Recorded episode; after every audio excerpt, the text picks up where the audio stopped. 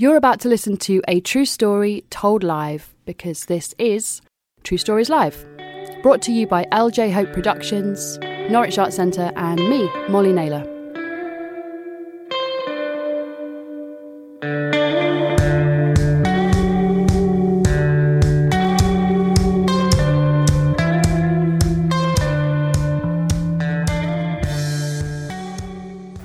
This story is set in the 1980s, uh, the early 1980s, when I was in my early 20s.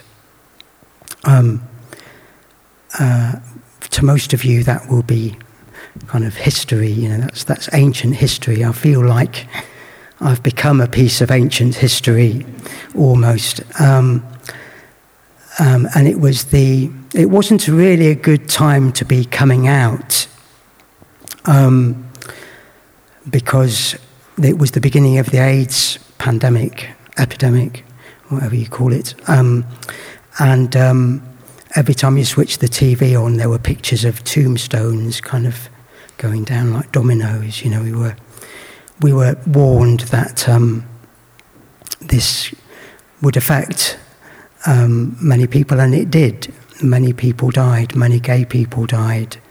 Um, it was um, a difficult time to come out. Uh, um, this, yeah, so um, I, this story is set in London in the winter time, in kind of November. And in those days, the winters were, were seriously cold. You know, that sounds like a, a cliche. You probably think, no, it couldn't be as cold as last winter, but they were bone chillingly cold in those days. You all look far too young to remember the 1980s. No, there's somebody over there who remembers. Yeah, you were there. Yeah. Um, and um, I was staying in a guest house um, in the south of London, run by um, this Polish couple I think they'd come over from Poland after the war and um, started this, this bed and breakfast. Um, and it was the era of, um, does anybody remember two bar electric fires? And you could, have, you could either have one bar on or both. Like if it was a special occasion, you'd have both of the bars on. Um, and uh, so it was, it was really cold in this guest house, and I can remember being quite miserable, uh, and especially because the old lady was quite grouchy. There'd been some disagreement about how much I was going to pay. Her husband had told me one thing, and she'd then told him that he should have told me a different thing. So um, she was quite angry with her husband and with me. Um, uh, but the second night I was there, she, she seemed to take a liking to me. And she started telling me about her family. Um, she told me about her two sons who were uh, both married and had children and were doing very well. And then she paused and she said, I had another son, um, my youngest son, who died.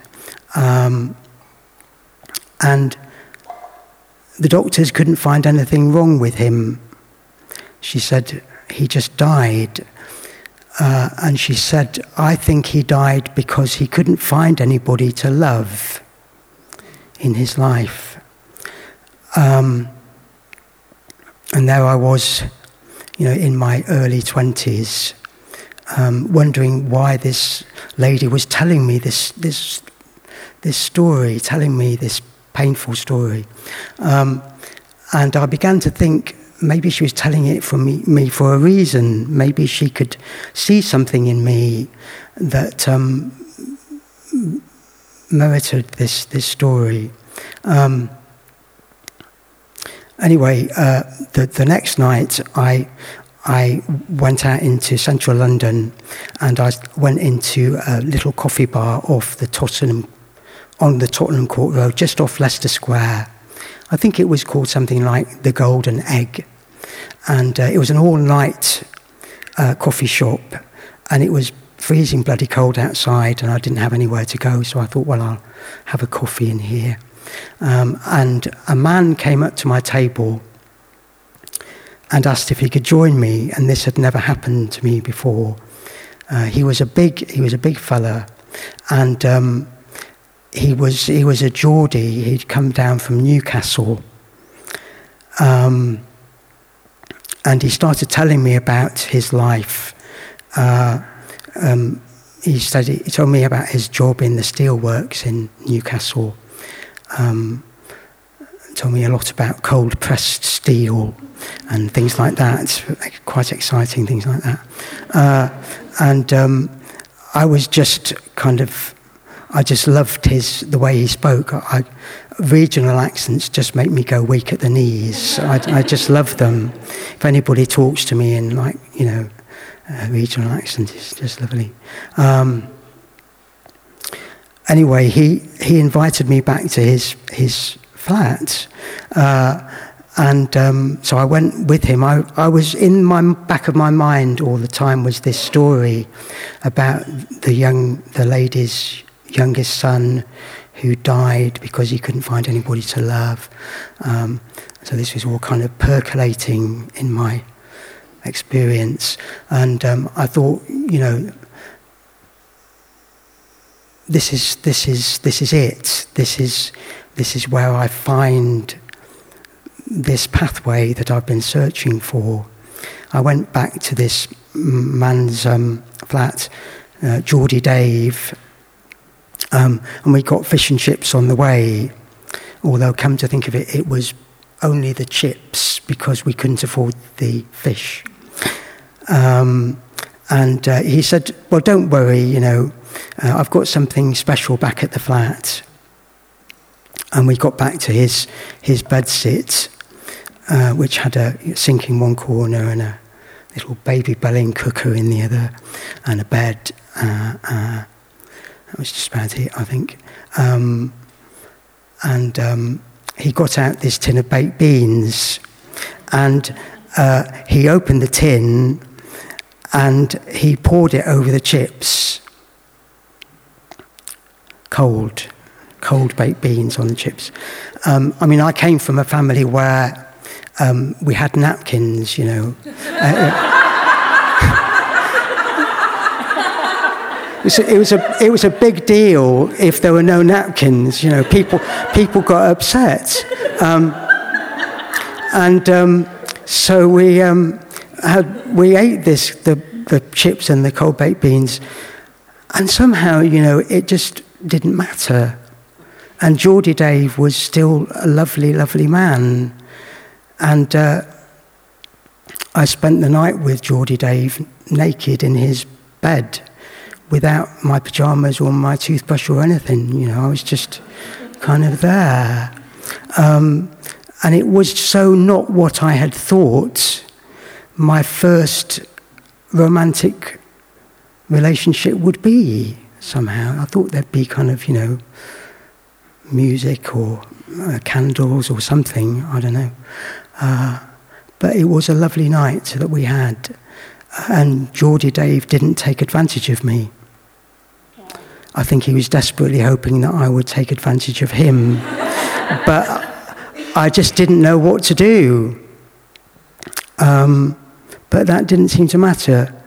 Um, he was, we still had a, a lovely night together lots of kissing and that kind of thing. Uh, that's just about it, really. Uh, so, um, you know, you're probably wondering why I'm telling you this story. Well, you might be. Uh, and uh, I suppose the reason is that um,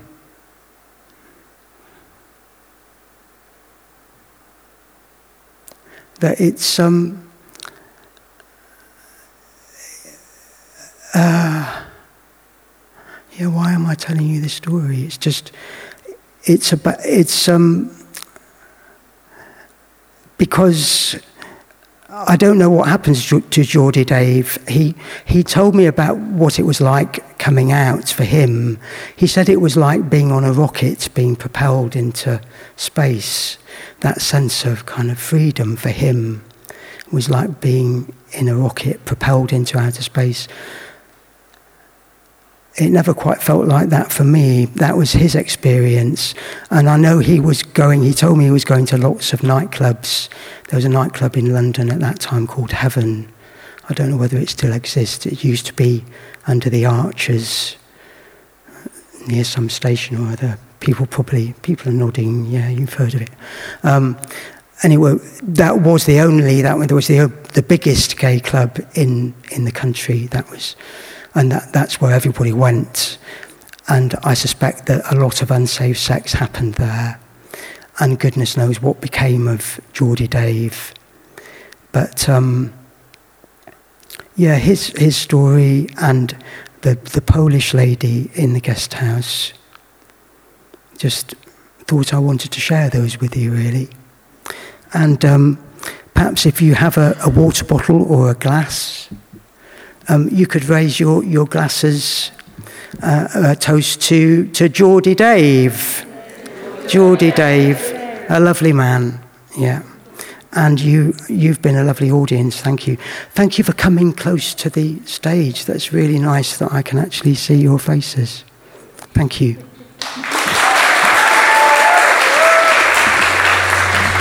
Nick Jackson!